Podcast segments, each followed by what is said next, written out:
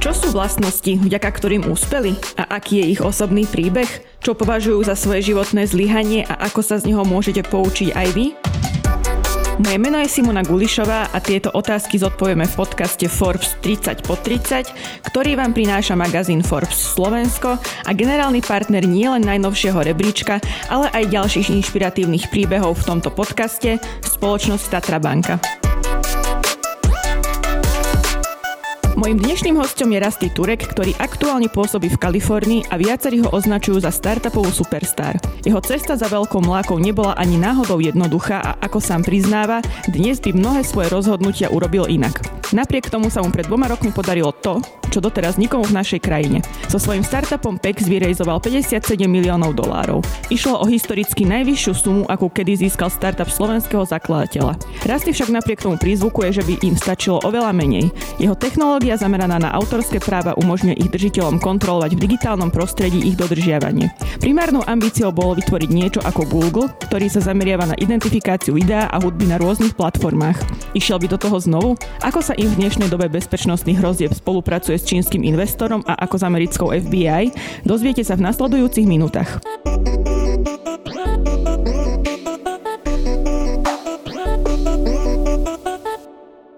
Rasty, ďakujem, že si sa k nám pripojil. Vítaj teda.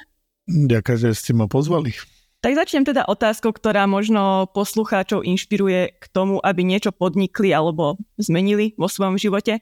Tak vďaka ktorej svojej vlastnosti si úspel? Bola to možno dravosť, vytrvalosť alebo niečo úplne iné? Tvrdohlavosť. Prečo myslíš, že tvrdohlavosť? Tá istá vlastnosť je väčšinou slabosť, aj vlastne sila naraz.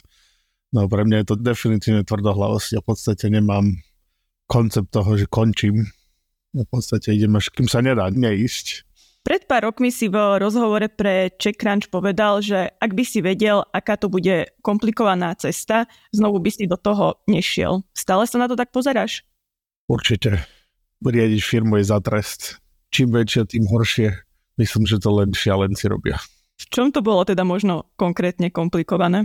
Keď tá firma mala 6 ľudí, relatívne pohodový obrad, alebo respektíve žiadny, tak bola fajn v momente, ak sme začali narásť, tie problémy s ľuďmi sú nekonečné, neustále a väčšinou tragické.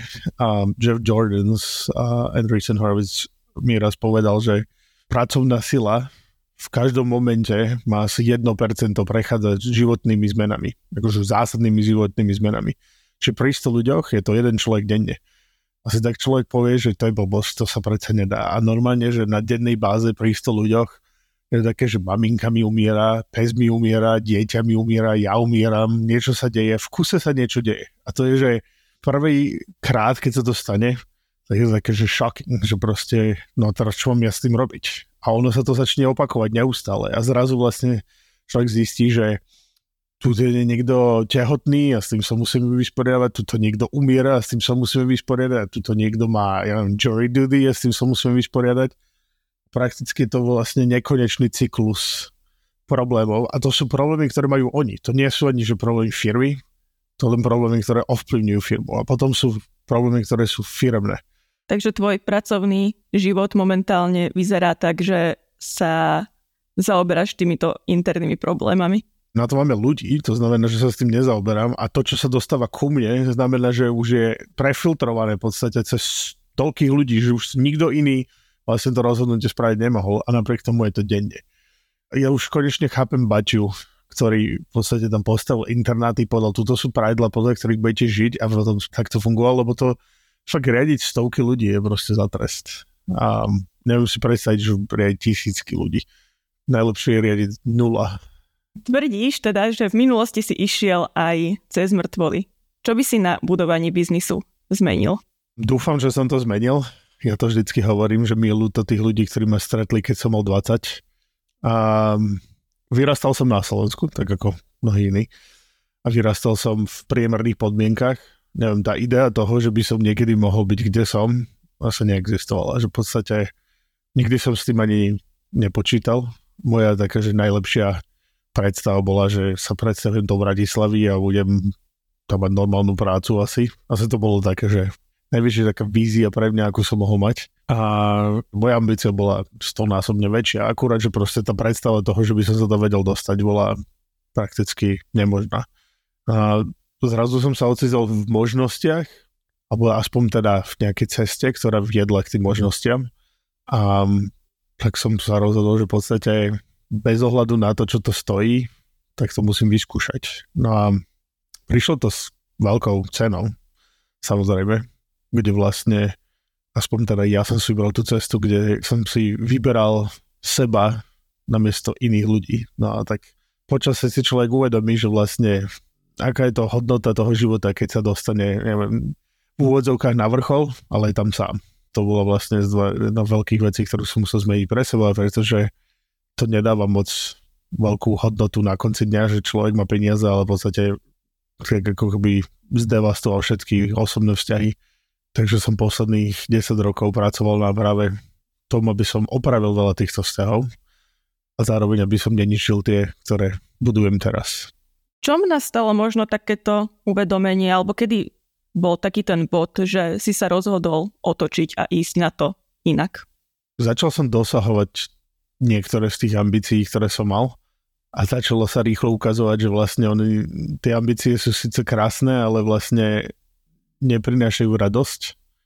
A je to to isté s peniazmi, že v podstate ako sa hovorí, že money doesn't buy happiness. A to je v nejakej rovine pravda, v nejakej nie. Akože určite peniaze vedia kúpiť veľa šťastia, ale je to také veľmi špecifické šťastie, že v podstate je veľmi ťažké byť šťastný, keď človek nemá peniaze na jedlo. Na druhej strane je veľmi ťažké byť šťastný, keď má nekonečné peniaze, ale v podstate s nikým nemá ako sa podeliť. Vieš, že môžeš kúpiť auto každý deň, ale nezmení to mentálnu situáciu toho človeka. Takže tam nejaký balans toho.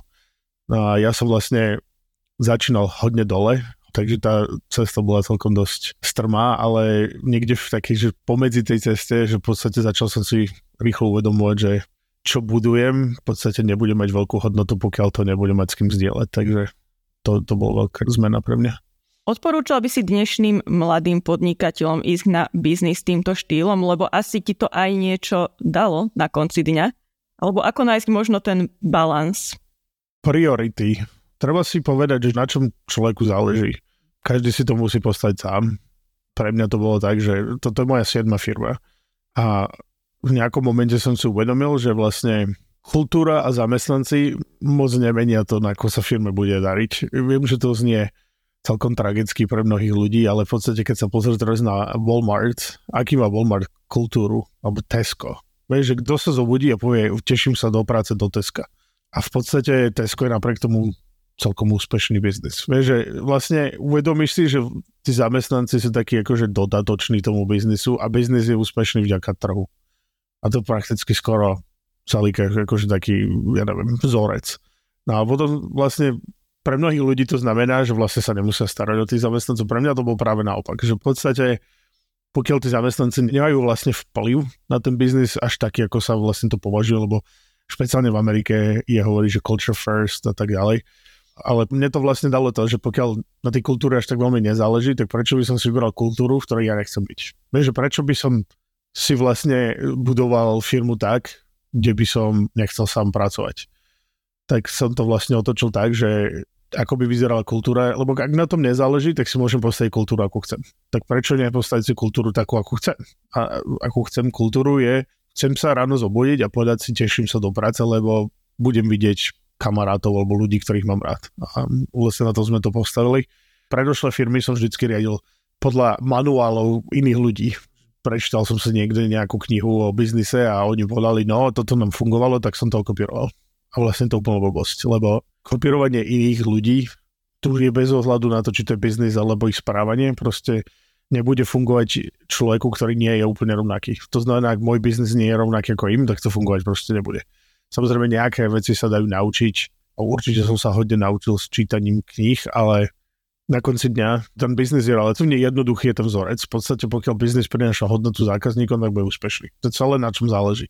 A ten zvyšok sú také, že noise, ruch, že to nedáva vôbec žiadnu pridanú hodnotu. No a iní ľudia sa zase na to pozrú inak, ale mne to pomohlo. Keď sa teraz trošku posunieme na tú technologickú stránku, tak vlastne PEX ako taký v tom čase predbiehal dobu. Nebol ešte po tej technológii samotnej taký dopyt. Mal si šťastie alebo víziu, že sa tie veci zmenia? Šťastie, 100% šťastie a vízia je taká srandovná vec. Keď si pozrieš videa, ja neviem, Steva Jobsa alebo Billa Gatesa alebo hoci koho iného, kto v podstate je taký že známejší, čo z 90 rokov alebo 80 rokov, ako rozprávajú o budúcnosti sveta, internetu a tak ďalej a potom si čítaš nejaké futurologist knihy, kde proste rozprávajú o tom, ako budúcnosť by mohla vyzerať, tak si rýchlo uvedomíš, že vlastne keby si sadla každý deň a hodinu rozmýšľala nad tým, ako by vyzerať budúcnosť, by si sa sama vlastne dostala k nejakým záverom a tie závery budú plus minus postavené na tom, aké máš informácie. To znamená, že čím si bližšie k nejakej také kvázi budúcnosti, alebo tuto v Amerike sa to hovorí, že future is already here, it's unevenly distributed a to znamená, že vlastne budúcnosť je už tu, ale ešte nie je distribuovaná rovnako.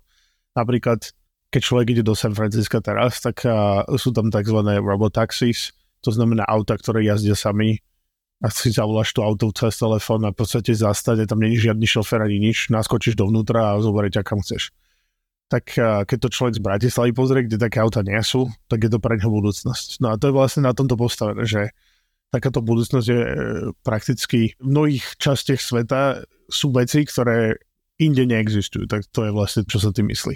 Čiže vlastne, keď človek je bližšie tomuto, tak sa mu jasnejšie ukazuje treba budúcnosť pre celý svet, nie presne pre to miesto. Čiže stačí to len okopírovať v podstate tie veci, ktoré vidí aplikovať to na celý svet a aké to bude mať dosahy. No a zrazu si uvedomí človek, že vízie je vlastne výsledok toho, že má dostatok kapacity a času človek, aby si sadol a začal na tým uvažovať na nejakým dlhším obdobím časovým. A to je vlastne celá funkcia toho, ako sa k nejaký vízii dostáva. To, či sa tá vízia naplní, nie je závislé na kvalite informácií alebo na kvalite rozmýšľania, ale veľmi na tom, ako sa v podstate svet vyvinie. Ale ono, keď chce človek presvedčiť investora, tak je asi ťažké ho presvedčiť na predpoklad, že podľa teba to bude v budúcnosti takto a toto bude potrebné. Práve naopak, presne tak to funguje. Že v podstate v tom venture kapitale je to presne o tom. Pretože v podstate, čo oni robia, to je presne, kde veľa ľudí, ktorí vidia, že čo aj investori zainvestovali do tejto firmy, je to úplná blbosť. Čo oni nechápu na tom, podľa mňa, je, že vlastne celý princíp investovania toho venture capitalu je postavený na tom, že vlastne ty nevieš povedať, čo tá budúcnosť bude. Ty len vieš skúsiť ju otestovať. A na to oni rejzujú takéto fundy, čo aj majú 100 miliónový fond a povie, že mám 30 eh, investícií, ktoré viem spraviť. Tak si to rozdelia do troch skupín. A jedna je, že úplne, že crazy, jedna tretina bude, že OK, že chápem tú cestu, relatívne ju viem dobre namapovať, aj ten tým ju vie dobre namapovať. A jedna tretina je také, že somewhat safe. No a oni vlastne tie crazy sú tie, ktoré väčšinou spravia tie peniaze. A teraz sú presne také, že Airbnb. Dneska to znie strašne smiešne, alebo Uber. Kto z nás nevyrastal s tým, že mu rodiče povedali za žiadnych okolností nechod cudziemu človeku do auta. A zrazu v podstate z toho celý biznis. Alebo keby som povedal mojej maminke, ja neviem, v 95. že budem spávať na gaučoch cudzích ľudí, tak asi ma tam prapleskne. Takže proste tie úplne najšialenejšie vízie sú tie, ktoré vlastne vygenerujú najviac peniazy, pretože sú v podstate tzv. paradigm shift, že v podstate menia niečo veľmi zásadné v tej spoločnosti, ktoré bolo celkom dosť nejakým spôsobom už postavené, že nejaké princípy, ktorými sme fungovali. Stále aj v roku 2023, keď sa bavíme presne o tomto období, keď prišla nejaká neistota alebo kríza a začali investori trošku byť opatrnejší? Nemám pocit, že sú opatrnejší, akurát, že tzv. tí venture tourists, to sa znamená firmy, ktoré investovali venture capital, lebo už nemali kam dávať iné peniaze, tak tí v podstate prestali ale ten venture capital stále investuje do akýkoľvek crazy veci. Tu keď sa pozrieš na AI momentálne, akákoľvek firma si dá AI v podstate za meno, tak automaticky im to zdvihne valuáciu o trojnásobok. Čiže nemám pocit, že by sa tu nejako prestalo investovať, dokonca myslím, že to je presne naopak, že sa tu vlastne investuje brutálne veľa. Akurát, že sa to investuje do špecifických typov firiem, že v podstate, a toto je normálne, takéto vlny, A predtým to bolo krypto, predtým to bolo, ja neviem, mobile, predtým to bolo zase niečo iné. To je vždycky niečo, ale the venture, on to neprestane. A v podstate ten biznis je veľmi zabehnutý a funguje. Že v podstate vyslovene ten venture business samotný je veľmi funkčný, že treba Sequoia Capital vracia, ja neviem, 100 násobky toho, čo im partnery dajú v podstate a tam to funguje pre tých v podstate finančných manažerov, takže oni to neprestanú robiť. Keď sa trochu ešte vrátime späť teda k tvojmu biznisu, tak keď prišli v roku 2021 európske smernice o ochrane autorských práv do platnosti, tak ako to zmenilo tvoj biznis model? Museli ste napríklad viac začať spolupracovať s platformami ako YouTube, Spotify a teda, alebo čo sa vlastne vtedy u vás stalo? No, nestalo sa skoro nič, lebo Polsko napadlo ten zákon eh, na Európskom... Európskom súde asi. A oni v podstate zastavili ten eh, zákon skoro na dva roky, takže sa všetko posunulo do 2022 až leta. Až teraz to začína reálne to zákony mať vplyv. Ako teda funguje váš biznis model? Kto platí za čo? A čo z toho majú jednotliví autory? Asi by bolo dobre vysvetliť aj toto. No my máme viacero produktov a oni sú v podstate v takých rôznych uhlov sa na to pozerajú. A v podstate máme že také, že tri produkty, alebo tri, tri také produktové nohy, že jedna je, že kde vlastne vlastníci práv si vedia identifikovať používanie tých práv a potom vedia s tým nejakým spôsobom narábať. Druhá je, že ponúkame infraštruktúru tým platformám, aby vedeli nejakým spôsobom pracovať s tými autormi a tretie, kde zastupujeme priamo tých autorov a my vlastne reprezentujeme ich možnosti vyberania peňazí a nejakého takého, že dosahu, že v podstate oni nemusia robiť nič, iba my to robíme za nich prakticky. A tieto tri nohy sú postavené na tom, že to je rovnaký produkt, rovnaký trh, akurát je vždycky z iného uhlu a je to postavené tak, lebo my stále nevieme, kam sa ten trh vyvinie. A toto je vlastne nevýhoda práve tohto venture biznisu, všeobecne venture biznisu, že je to vlastne, že človek musí skúšať. A vlastne sú tieto tri možnosti, ktoré sa to môžu vyvinúť. A my nevieme povedať, ktorá z nich vlastne má najväčší potenciál, lebo ten trh tam zatiaľ nie je dovyvinutý. Tým, že strážite v podstate digitálny obsah na internete, tak ako sa pozeráte možno na škodlivý obsah, na sledovanie bezpečnosti napríklad? Ono, je aj toto budúcnosť možno tohto segmentu? No my máme v podstate vzťahy s uh, americkou FBI a Homeland Security, čo tu vlastne striaža hranice a ministerstvo spravodlivosti a mnoho ďalších, kde s nimi riešime v podstate ochranu pred uh, detskou pornografiou a ďalším škodlivým obsahom. Ono to je proces. V podstate je to, ako tie legislatívy vznikajú a ako sa v podstate vyvíja aj vzťah medzi spoločnosťou a internetom a internetovými firmami tak sa vlastne nejakým spôsobom dourčujú tieto pravidlá a vlastne čím viac legislatívy do toho nastupuje, tak tým viac pravdepodobnejšie je, že budeme mať nejakú cestu my sami tam. A zatiaľ je to v takej pozícii, že v podstate špecifické platformy musia už používať automatizované systémy a potom tá všeobecné platformy dneska musia hľadať nejaké cesty k tomu. Zatiaľ to tam nie je úplne dovyvinuté, takže my tiež čakáme na ten proces. My to ponúkame zdarma, my to ponúkame preto, lebo máme tie technické znalosti a schopnosti a príde nám to ako dobrá investícia do zlepšovania spoločnosti. Uh, myslím, že to bolo pred dvoma rokmi, keď ste dostali teda tú najväčšiu investíciu od čínskej firmy Tencent, ktorá je teda vlastníkom práv na hudbu na tamojšom trhu. Tak ako sa spolupracuje s firmou z takejto krajiny? Lebo v súvislosti s Čínou sa rieši aj teraz otázka ochrany dát na TikToku napríklad a podobne? To je veľmi ťažká otázka, ona to má strašne veľa uhlov, tak napríklad moja manželka pracuje v TikToku, nech to máme jednoduchšie. A je to oveľa zložitejšie to nejakým spôsobom vysvetliť, ale čo sa týka Tencentu samotného, tak uh, tie vzťahy sú super a my sme veľmi spokojní s našim výberom a boli sme radi, že sme si vybrali nich oproti mnohým iným. Čo sa týka takej tej geopolitickej situácie, tak samozrejme tam je to celkom dosť komplikované. Ešte najvyššie preto pre nás, lebo my máme vzťahy s uh, americkými bezpečnostnými zložkami a oni nie sú veľmi nadšení z toho, že máme takýto vzťah s Čínou a celkom dosť často k tomu nejakým spôsobom komentujú. Ako to komentujú asi, ak to nie je tajomstvo? Ako hovorím, no nie sú s tým šťastní. Výhoda Ameriky v tomto je, že keby sme boli v Európe, tak nám nejaký orgán niekde povie, že proste odteraz to nemôžete robiť a tam to končí. V Amerike je to také, že vlastne komercia vždycky triumfne všetko ostatné, takže vlastne oni sa na to pozerajú, takže chápeme to, ale nemáme to radi nejakým takým spôsobom.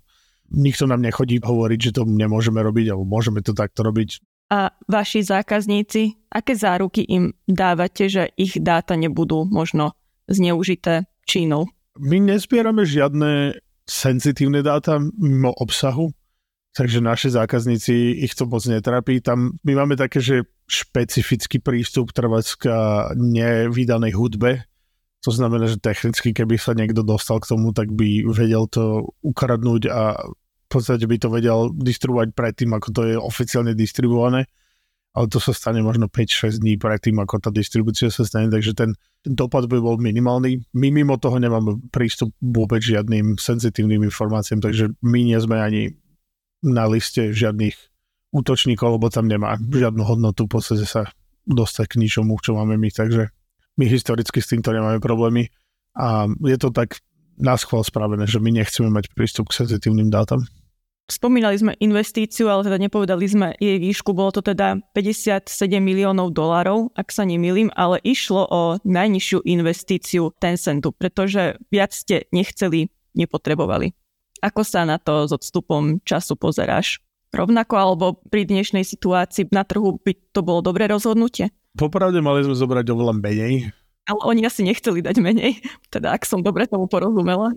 Oni veru nechceli. Oni posledné dva roky pripomínali, že vlastne my sme mali inú dohodu a, my sme ich vlastne stlačili hodne dole a to tak ako investície fungujú, napriek tomu, že ten cent je teda tá nálepka, to znamená, že viditeľný, tak sú tam neviditeľné organizácie, ktoré nám dali peniaze tiež. Čiže ten cent bol malá časť tej investície a vlastne prakticky všetci v tej investícii sa snažili nám dať oveľa viac. A na konci dňa, akože momentálne, kde sedím, bola chyba zobrať aj toľko do peniazy, že by sme fakt mali zobrať asi polovicu alebo menej ešte a bolo by nám asi jednoduchšie dneska. My sme na také šťastnejšej strane, že kde v podstate dneska máme oveľa nižšiu valuáciu ako množstvo iných, takže sa vieme oveľa lepšie prispôsobiť tým podmienkam trhu, ale napriek tomu je to celkom dosť ťažké, pretože sa ten trh celkom to zásadne otočil a vyžaduje iné metriky, ako vyžadoval teraz dva roky dozadu. A väčšina firm nie je postavená na tom tak, že dokáže zo dňa na deň sa otočiť a začať robiť niečo iné. Takže v podstate ten prechod je celkom drastický. No na Slovensku sa práve stále hovorí o tom, že kedy už budeme mať toho jednorožca a kedy už nastane ten efekt snehovej gule, aby sa toto už rozbehlo, ale ty si teda vravil, že miliardová valuácia pre konkrétne vašu firmu môže byť riziko, tak ako ste na tom dnes? Načrtol si, že sa vaša valuácia pohla smerom dole? Nepohlo sa z dole, išli sme trochu hore a my sme v stovkách miliónov dolárov. Ono tá valuácia je blbosť, to nič neznamená prakticky. A to sú nejaké náhodné čísla na papieri, ktorí majú potom dopad, keď sa zrovna otáčajú trhy. Ale mimo toho je to v podstate niečo, čo človek zavolá maminke, pozri, aha, som miliardár a potom tam to končí v podstate. A to sú nezmyselné metriky, ktoré väčšinou the first time founders, takže tí, čo to vlastne robia prvýkrát, tak tí sa vzdychajú, ale zvyšok sveta to v podstate ignoruje. A pre nás, pre mňa je najdôležitejšie, aby tá valuácia bola nejakým spôsobom obhajiteľná. To znamená, aby náš biznis v časoch dobrých alebo zlých dokázal obhajiť, kde sme. A to je jediné, na čo ma trápi vlastne s tou valuáciou, čiže to hore dole, alebo to je úplne jedno, na tom nezáleží vôbec. Poďme teraz na takú záverečnú rubriku a to je životný fuck up. Tak čo bolo tvojim životným fuck upom a ako si sa z neho poučil? Problém je, že ich je toľko veľa. No. Ja ani neviem si vybrať, čo je to najväčšie alebo najhoršie. Ono, to je v podstate to, že čím viac človek skúša, tak tým viacej zlyha a čím viac zlyha, tak tým viac sa musí z toho učiť. Pretože sa to ťažko manažuje a manipuluje. Teraz napríklad pri týchto startupoch a mám teraz nejakých kamarátov, ktorí popredávali firmy a nič nerobia, sedia doma a sú v podstate pomaly sa takým spôsobom nejakým pohybujú. A začali sme sa baviť o tom, že možno založíme niečo spolu a sme si tak sadli a bolo to celkom zaujímavé, že v podstate dneska postaviť novú firmu pre mňa je otázka možno troch dní, ale keď som to dostával PEX, už len to je akože tie štátne veci, ktoré treba človek musí riešiť, trvali asi 3 mesiace. Že tu si potrebujem založiť charter, tu si musím založiť toto, tu si musím založiť tamto. Dneska proste viem presne tú cestu, ktorú musím spraviť, ako zamestnať ľudí, kde ich zobrať. Dneska napríklad, keby som chcel zamestnať 100 inžinierov, tak je to otázka, ja neviem, mesiaca. A keď som v Pexe hľadal prvých pár inžinierov, tak to trvalo rok. A je to celkom to zásad rozdiel tam, že v podstate dneska už viem tie operačné veci celkom ľahko zorganizovať. Samozrejme, ako hovorím, biznis nemá moc spoločné s tými operačnými časťami, ale v podstate pokiaľ mám tú akože logiku, fundraising je to isté, že v podstate keď som fundraizoval pre túto firmu, tak prvé kolo trvalo skoro 3 roky. Dneska keby som chcel narejzovať pre novú firmu, tak mi to bude trvať asi 3 týždne. Čiže je to dosť zásadný rozdiel vďaka tým kontaktom, ktoré som povyrábal, vďaka znalostiam, ktoré som spravil. Ale ja pristupujem v podstate k zlyhaniam tak, že netrapím sa tým, keď sa to stane raz, či to je spravím ja alebo niekto iný, tak ma to netrápi, keď sa to stane raz. Začnem sa od toho bavávať, keď sa to stane tretíkrát. Že v podstate aj ten druhýkrát to môže byť stále náhoda, tretíkrát je to nejaký pattern. Vykazuje to to, že v podstate robím tú istú vec nesprávne alebo niekto iný a vtedy to začnem sledovať. Takže ja som sa to tiež naučil, toto ešte dokonca od Miša Meška, že v podstate nebuduj nejaké pravidla na základe výnimiek. A v podstate toho sa celkom dosť držím, že v podstate aj čo sa týka vlastných nejakých poučení, že nebojím sa, alebo netrapím ma to, že som treba stratil peniaze, alebo niečo som spravil zle, som mal zlý dopad. Samozrejme sú tzv. one-way door a two-way doors, ktoré Jeff Bezos nazval a tie one-way doors sa nedajú vrátiť. To znamená, keď človek zlyhá, tak sa to v podstate nedá otočiť. Takže tam sa treba fakt dávať pozor a tam je dôležité, aby ten človek fakt to analyzoval tú situáciu, ale takých rozhodnutí je veľmi málo.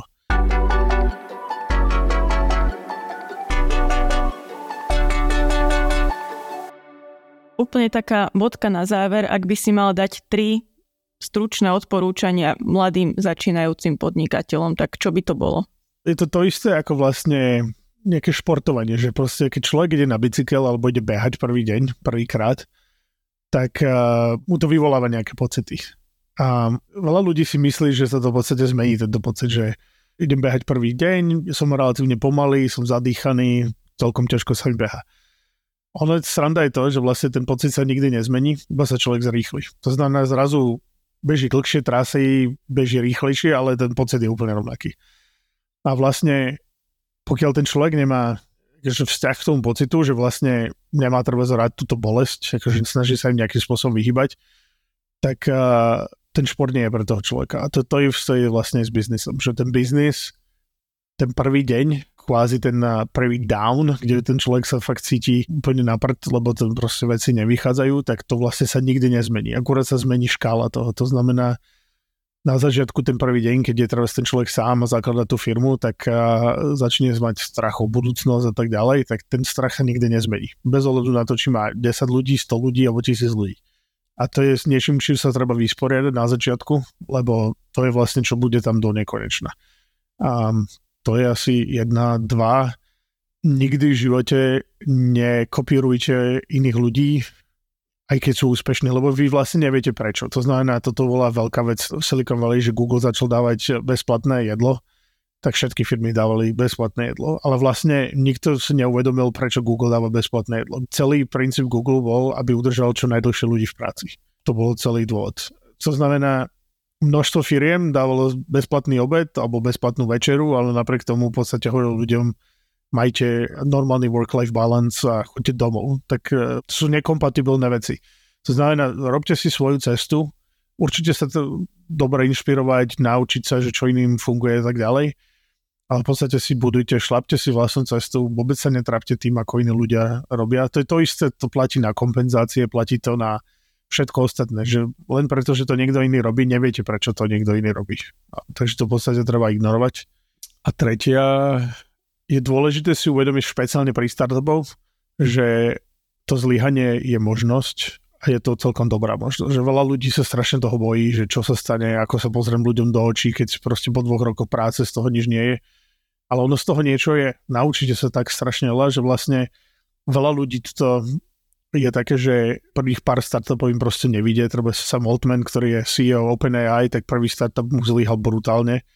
Travis Kalani, ktorý založil, alebo teda dostal sa do Uberu a potom bol vlastne CEO Uberu, tak eh, prvý startup bol úplná katastrofa pre neho a tak ďalej, že treba si uvedomiť, že to je vlastne nejaká cesta znalosti, že čím viacej sa naučíte po tej ceste, tým lepšie. Samozrejme, to nie je také, že vám niekto iný sponzoruje nejakú takúto školu života, ale je to vlastne dôležité vedieť, kedy kvitnúť a dôležité vedieť, kedy nekvitnúť. To znamená, toto je určitá art form, toto, že v podstate vedieť sa rozhodnúť, že kedy je dosť kedy, ešte, kedy to treba zatlačiť a tam neexistuje za to nejaké meritko, ale je dôležité si vedieť povedať, že v podstate skúsil som všetko, nefunguje to, poďme sa posunúť ďalej. Lebo vidím veľa ľudí, ktorí v podstate dostanú sa do štádia, kedy to proste reálne nefunguje a potom stravia ďalší rok vymýšľaním ciest, akým by sa to mohlo nejakým spôsobom rozbehnúť a potom vlastne sa zobudia jeden deň a zistia, že vlastne vyhoreli a úplne zbytočne tlačili extra rok, mohli robiť niečo iné. Takže to je, je to strašne ťažké v kultúre ako Slovensko, kde proste zlyhanie sa moc nepovoluje. Takže ja tam súcitím s tými ľuďmi. Tak ti ďakujem ešte raz aj za takúto bodku na záver, aj za to, že si sa k nám pripojil. Ďakujem, že ste ma pozvali.